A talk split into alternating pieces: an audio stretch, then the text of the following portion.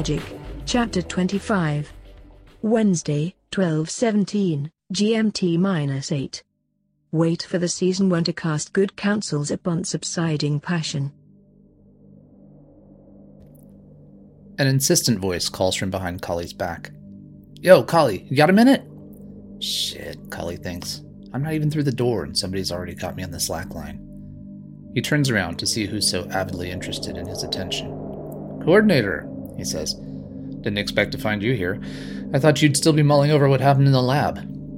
She gives him the civil distance of a snake handler. That squishy social frill that keeps people all fake and nicey nice will have to wait for another time. Or another human being.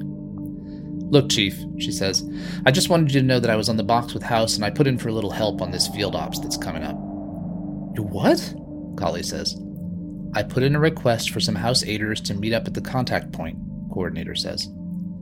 Kali can feel the blood rush to his face. Oh, he says. So you just went ahead and arranged for the cavalry, huh? Is that it? I don't know if you've been paying much attention to anything here in Newtown, but we've been doing a pretty damn good job of holding our own around here for some time. So no thanks to you and your cronies. Coordinator extends her hands in front of her, sweeping her arms from side to side, in a motion intended to convey a clearing of the way. Hey now, she says, if you think your people can handle the firepower those ghoulies might have racked away in the woods, by all means, be my guests. God damn it, lady, Kali says. You are a living, breathing example of why I left the collective when I did. You know the whole idea at the beginning was to help, right? Well, helping means consultation, not dictation. You're nothing but a bunch of mid level bureaucrats with cool sounding titles pretending to be doing something important. Never even a thought for anybody outside your small circle of self interested decision makers. The collective was supposed to be different, remember? What the hell happened to that? Self interested? Coordinator says incredulously, losing her temper. You better look pretty hard in the mirror sometime if you're going to throw around that kind of bullshit, big boy. I'm offering help that I, for one, do not believe you can do without, and all you can see is your own judgments, your own history, your own failures. You got that much of a beef with collectives? Well, fuck you. If you want us to leave you weak motherfuckers to take it in the ass, then so be it. I'll go rescind the call. She steps around him and moves toward the door. Kali watches the tall woman swing past, and in that instant, what he wants most is to see her out the door, gone, better off without him. But the minority choice of reason overrules the din of his anger. He reaches out and grabs Coordinator by the shoulder. Hey, wait, he says, and then suddenly finds himself arcing through the air, forcing himself into a contortionist posture so he can regain his feet without ending up flat on his back. Even so, his shoulders brush the floor as he vaults backward into a handspring that returns him to his feet. Coordinator turns on him in a fighting stance, livid. Don't you ever touch me, she steams, shaking off the anger that has flooded her head and extending a warning arm toward his chest. Nobody touches me. All right, Kali says. Okay, okay. Point taken. He backs away and brushes dirt from the shoulder of his shirt. Apologize, all right? That was uncalled for. No need to unload on you like that. It's just there's a lot of history of bad feelings about the collective here in Newtown. Coordinator 2 is regaining her composure, worried, from her point of view, that she's just knocked around the leader of their principal on site ally. Look, Kali, she says, trying to make amends. You're not all wrong about the collective. I'm clear on that. There are not many people at my level in the organization who haven't had or aren't currently having problems with our internal processes. Maybe you need to think of me as the enemy, but things are in a state of flux, not just here, up at House, there's a lot of effort going into reassessing what we're all about, and I think we both know that I am no diplomat. Kali smiles and starts to say something, but she raises a hand to stop him. Rhetorical device. You know what I mean. Her heart rate is once again nearing normal. Kali has sorted himself out, finding nothing broken, just a serious bruise to his vanity. He points toward a pair of chairs across the room. Can we sit and talk for a minute? Who's your teacher? That was a beautifully executed counter. I wasn't expecting it little Korean dude named Kwon Kim. Coordinator lets that out as she's sitting down. House brings him in for all the coordinator trainings. Tiny guy. Looks like one of those dried German Christmas apples. Shrunk up, wrinkly. Look, I'm sorry about throwing you around. She's wearing a chagrined smile.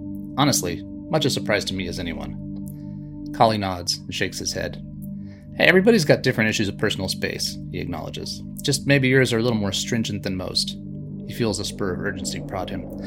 Look, now that we've gotten that out of the way, I might as well hear you out. Coordinator finds herself thinking that maybe he's more interesting than she thought. She plants both palms firmly on her knees and leans toward him. If you say so, she says. Here's what we got. Wednesday, 1301, GMT minus 8. Still is increasingly convinced that noise is the principal product of what these creatures call modern life. On the lab floor downstairs, a flutter of white coated workers shuffles material from one place to another in a bizarre and beautiful dance of pipettes, solutions, centrifuges. Still recalls one of Rafe's memories about the behavior of bees, the odd and significant dance of the drones who return to the hive and give their uncannily precise instructions to the others. A thought strikes him, and he cocks his head in the fashion of a dog struck suddenly curious by something new. But the hive at least is in genuine communication, he thinks to himself. These workers are simply alone, interpreting the external signals the only way they're able. How do they stand it? Beyond all the other adaptive challenges Still has confronted, this one stands out. Among the Longbones, none of this chaos would be necessary. The common mind eliminates the need for all these pointless conversations, the contrived mess of verbal exchange. A feeling of wistfulness, emptiness, latches onto Still's stomach. This aloneness is vexing. It is tiresome, cumbersome, inefficient to have to talk in order to communicate. It took 10 years to recruit and train the Colombian and secret Venezuelan cadres. In the beginning, they were as hopeless as Kohler. In the end, they understood, but now they're dead. Why would any creature choose this life if another option were presented? But that option is almost present again, he thinks, turning to descend the stairs down into the main lab still has to admit to himself that the cult of the individual is strong. He looks at the lab staff as they pass around him, wondering at how the shortwalkers glory in their isolation. Amazing. And yet they wonder why there is such struggle among them, such animosity and hatred. A stunning lack of understanding. How could it be otherwise when each person believes themselves a monument to uniqueness? Further proof they are ripe for conquest. As he works his way through the forest of file cabinets toward the opposite side of the clean room, another more positive observation about his present circumstance crowds its way to the front of his consideration. Well, he muses with an inward smile at the irony of it, at least none of them knows what I'm thinking. A small indentation in one masonry wall signals the entry to the special projects area. Still stands on the rotating pad and waits for his palm print and ocular scan to cycle through. Kohler was exceptionally thorough when it came to security. Once the system has verified his identity, he is rotated into an alcove on the backside of the seemingly solid wall. Within this cleanroom airlock, 30 seconds of lightwave gas emission and sonic detox ensure that he poses no danger to the tissues and biomass inside. Once the delivery cycle is complete, Still pushes through the positive pressure door and into the special projects area. A tall woman is waiting inside to greet him. Good to see you, sir, she says. I suppose you're here to see how the final preparations are going. Still nods. I believe the last plat runs for conformity are ready, he says. Correct, sir, if you'll follow me. Everyone on all the crews, front room, and secret project that is well acquainted with Dr. Kohler knows he is uninterested in idle social chit chat. All business, all the time. He's overheard some of the staff referring to him as the machine. The lab technician watches his reflection in her glasses. Rafe knew what they said about him, knew they likened him to a cyborg. He always liked it. Besides, still reflects with a bit of grim humor, the majority of them won't live long enough to have their opinions matter at all. The visit takes less than five minutes. All the data agree. There's nothing left to do but a live trial of the herb. Time to check the other arrangements. Still passes out of the biohazard area and into the gray zone of the rest of the lab. He walks over to the north entrance and out into the damp air, crossing over to the security depot in a few long, purposeful strides. As he steps through the heavy outer doors, it captures his interest that while the security procedures for gaining entry to the inner reaches of the lab are multi layered and redundant, it only takes a voice command and keypad to get the security depot's weapons cache. No doubt about where Kohler placed his priorities. Below ground, in the bowels of his security division headquarters, it is all business. One wall is lined with automatic weapons, grenade launchers, all manner of armaments. The automated world of the Shortwalkers has made amazing headway in the science and technology of murder, still acknowledges. Amazing what money can buy.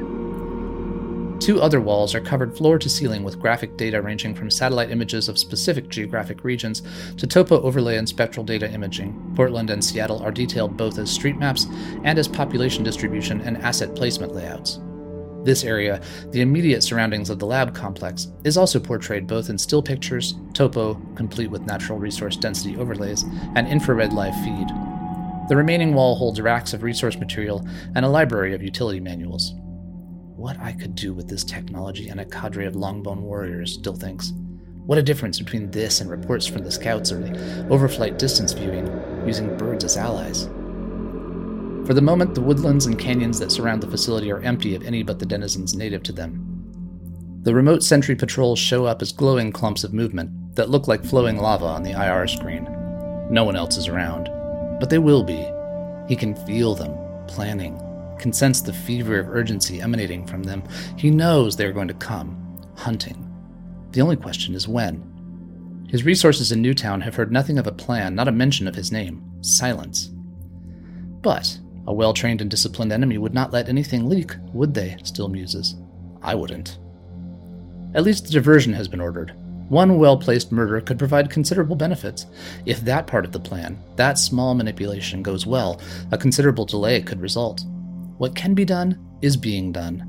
He rubs a hand across his chest, sore muscles. Bringing this body into something akin to good physical shape is an effort not entirely free of pain, but then Rafe has a unique appreciation for suffering. He turns his attention away from the surveillance monitors and moves toward the stairs. A cramp hitches his left calf, tormenting his step, but the discomfort doesn't distract him from the main thrust of thinking. There's plenty left to do in preparation for the trial, the ritual, the beginning. Let them come, he nods to himself. Just not too soon. Wednesday, 1440, GMT minus 8. Answer compresses himself into as small a space as possible, worming his way into a niche between a bookshelf and the closet, a space obviously intended as storage for objects considerably narrower than he is. It takes a little doing, but he manages. Safe enough here to take the risk of being stuck, and the feeling of closeness reminds him of childhood. Collie is directing traffic. Grab a seat anywhere, he says. He can see the room will barely hold the dozen or so people he's expecting. Tom Jarvis, Newtown security chief, walks in. Not exactly a convention hall, huh? he says. Nah, Cully grimaces, lifting a corner of the table and shifting it into a place that will let people pass alongside to get at the chair stacked by the wall. You know how it is, Tom. Just enough to get by. Coordinator steps into the meeting room, spots Answer hunkered down, and steps over to a seat at the table opposite him. As the room fills, she looks directly at him, considering what it is she's really seeing. He looks childlike, almost comical. She wonders if he has any sense of humor about himself, sitting there as if hiding in plain sight. Answer watches the traffic. Lou's got herself a prime seat by the door. Collie looks like he's going to be at the head of the table. The square headed guy Tom looks more like an intellectual than a security chief. Probably used to be a civics teacher or some other shit. Lou sits against the wall watching the hands of each person who walks in. It's a game she has learned to play in cities. Away from the country where all hands are dedicated in some way to labor, it amuses her to see if she can guess what a person does simply by looking at the hands. Something like her grandmother's predictions based on feet. There are complications. Here, a woman might have her hands calloused as those of a potato picker, but the free time available for sport can cause one to misread the cause. She watches Cully carefully. No one calls him Sir or refers to him by any title, but it is clear that his authority here is great. Good. He has the ability to attract the loyalty he shows. He walks his path. In all, there are more than a dozen people at the table when Cully calls the meeting to order.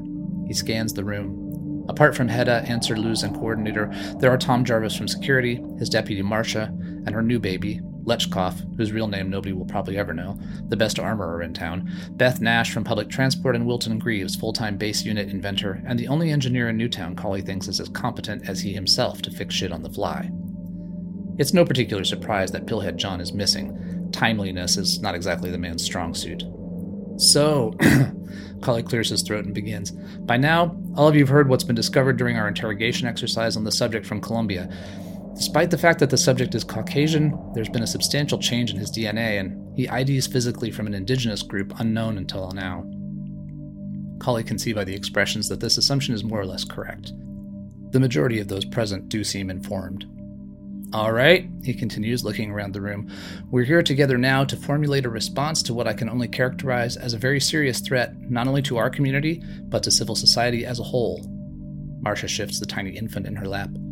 Your message was encrypted and said that this was a closed meeting, her soft voice carries in the small space, so I take it the information you sent me about this cult and everything is not public. That's right, Collie nods. We're hoping we can marshal the necessary response to eliminate this threat. If we can quickly and quietly remove the elements of this cult, there'll be no need to let the majority of the folks know it ever existed. That's why we're here now. For the time being, our best play is to keep this a closely held secret, and only the few of you here and those you choose to bring into the project will know what's going on. It's important to be aware that the technologies we have developed in response to this threat are themselves very sensitive, Hedda adds. That is why the security aspects of this response team are essential. No leaks. Lechkov, a bird like skeleton of a man, sits watching his fingers quarrel among themselves in his lap. What size force are we going to need to make this, uh, encounter a success? He mumbles the question to his top button. We might want to keep in mind that we've only got so many people with experience in conflict. What sort of weapons stores for close fighting do we have? Kali asks. Lechkov raises his head, rolls the disproportionately wide skull idly from side to side. Not worry, Call.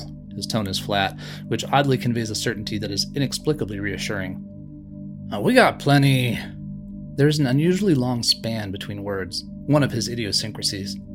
Of weapons. Like I said, the main problem is gonna be finding enough people to use them right. Maybe, Coordinator raises her voice to join the conversation, it would be helpful to know that I've arranged for a handful of thugs and snipes to jump in and give us a hand up? Tom interrupts, his voice oozing irritation. Did it occur to you, Coordinator, that we might want to handle this by ourselves? Time is not on your side, Coordinator says flatly, and if I'd waited for a consultation, we'd be behind the curve right now. From what we know, there's not a hell of a lot of room for consultative fucking around. So if you want to begin shitting on that short stick of time right now, finding consensus, keeping it all warm and fuzzy, be my guest, I guess. She hesitates, and then raises the bridge of thumb and forefinger to scratch her eyebrows. I've said this before, and I will say it one more time. If what you all really want is to get your asses kicked out of sheer pride, I won't stand in your way. Our people can skip on by this graveyard and let you handle it with pumped up pride. It's a bluff since she's already pulled the trigger on the operation. God damn it. Tom is pissed, leaning across the table. You self righteous pricks. Why do you think no one in this room wants anything to do with you people? Tom, relax. Kali's voice fills the room with a tone as cool and unruffled as he feels. He looks at Coordinator. You got some real starch, don't you? he says. He can't let a smile betray his feelings, but he is amused. No screwing around this girl, no matter what any of us think of her. He remembers floating through the arc of a somersault only a short time earlier. His appraisal of her has evolved considerably. She'll go it alone if we refuse their help. She'll pretend to let us fuck off and take it in the ass, but that is never going to happen. He can smell the decisiveness at arm's length. She gets the message. And Tom's right, she is a real prick. But she is decisive. Look, Kali says, turning toward Tom. Coordinator and I have talked about the advisability of bringing in some professionals to help us out when things start coming down. You're certainly justified in your suspicions. Not a lot of good vibes have been coming our way from the collective. He eyes the room and senses the depth of discomfort any suggestion of alliance, no matter how transitory or useful, with the demon that the collective seems to represent, is not limited to Newtown security people. I had, and still have, like most of you, serious reservations about taking any help from Coordinator and her people. His eyes lock with each of the participants for just a moment. After all, he says, what do we have to pay for this help? However, it seems to me that if we go it alone, with what we know about the security measures and level of force these people have at their disposal, Coordinator may be right. We could get real bloodied out there. So, from where I sit, the question is do we take the help we've been offered, or take our chances alone? And ultimately, I don't really think that's much of a question. Do you? No one says anything, but the sense of compression that had pressed on all the participants in the planning room seems somehow to have lifted, and the direction of urgency subtly shifts. Within a few minutes, during which there are pointed exchanges between Coordinator, Kali, and others that reveal the ongoing sense of deep unease at having this one off as their solution, the group has resettled into smaller planning nodes, each dedicated to laying out and enacting a specific part of the assault plan. Answer stirs himself, easing his way free from the constraints imposed by his tight observation post. He unfolds, standing for a moment as he stretches to let the blood find the remote corners of his body. Everyone except Answer and Luz are involved in some aspect of the strategic discussions. In a few seconds, Answer is by the door. With the exception of Luz, no one notices as he slips out into the hallway beyond the conference room. But she's already waiting for him in the breezeway. You're going? she says. It is as much an observation of fact as a question. Answer nods. Take this with you. She holds out the small bag taken from beneath the shaman Ramon's body. It was meant for you. I have seen it. This dream I told no one else. Answer keeps his hands down. What am I supposed to do with that? he asks. Do you know? Luz shakes her head. I know in the dream the old man gave me these things, and then I gave them to you. There is nothing more to say.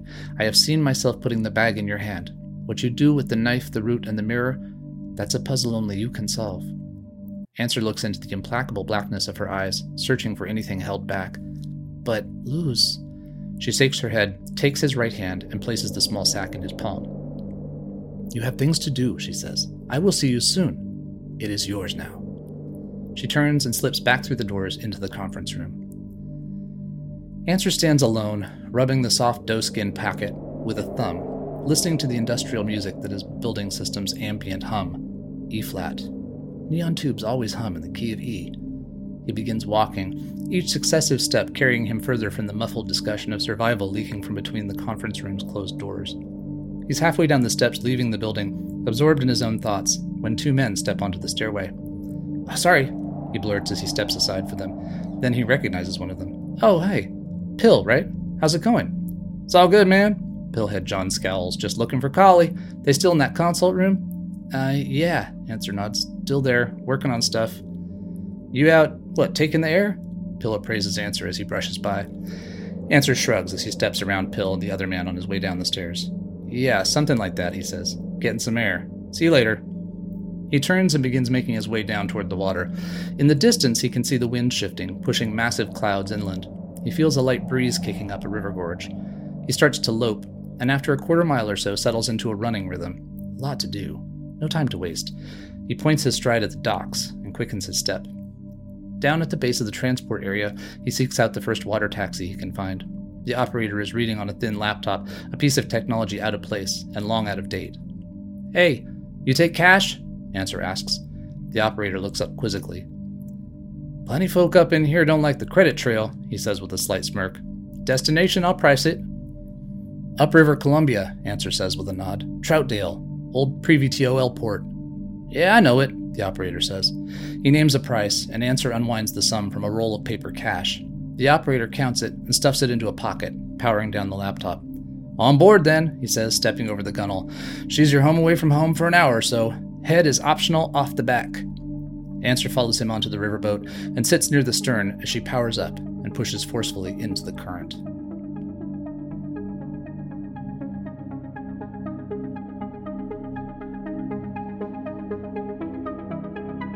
Thanks for listening, and please join us next week for Chapter 26 of Criminal Magic.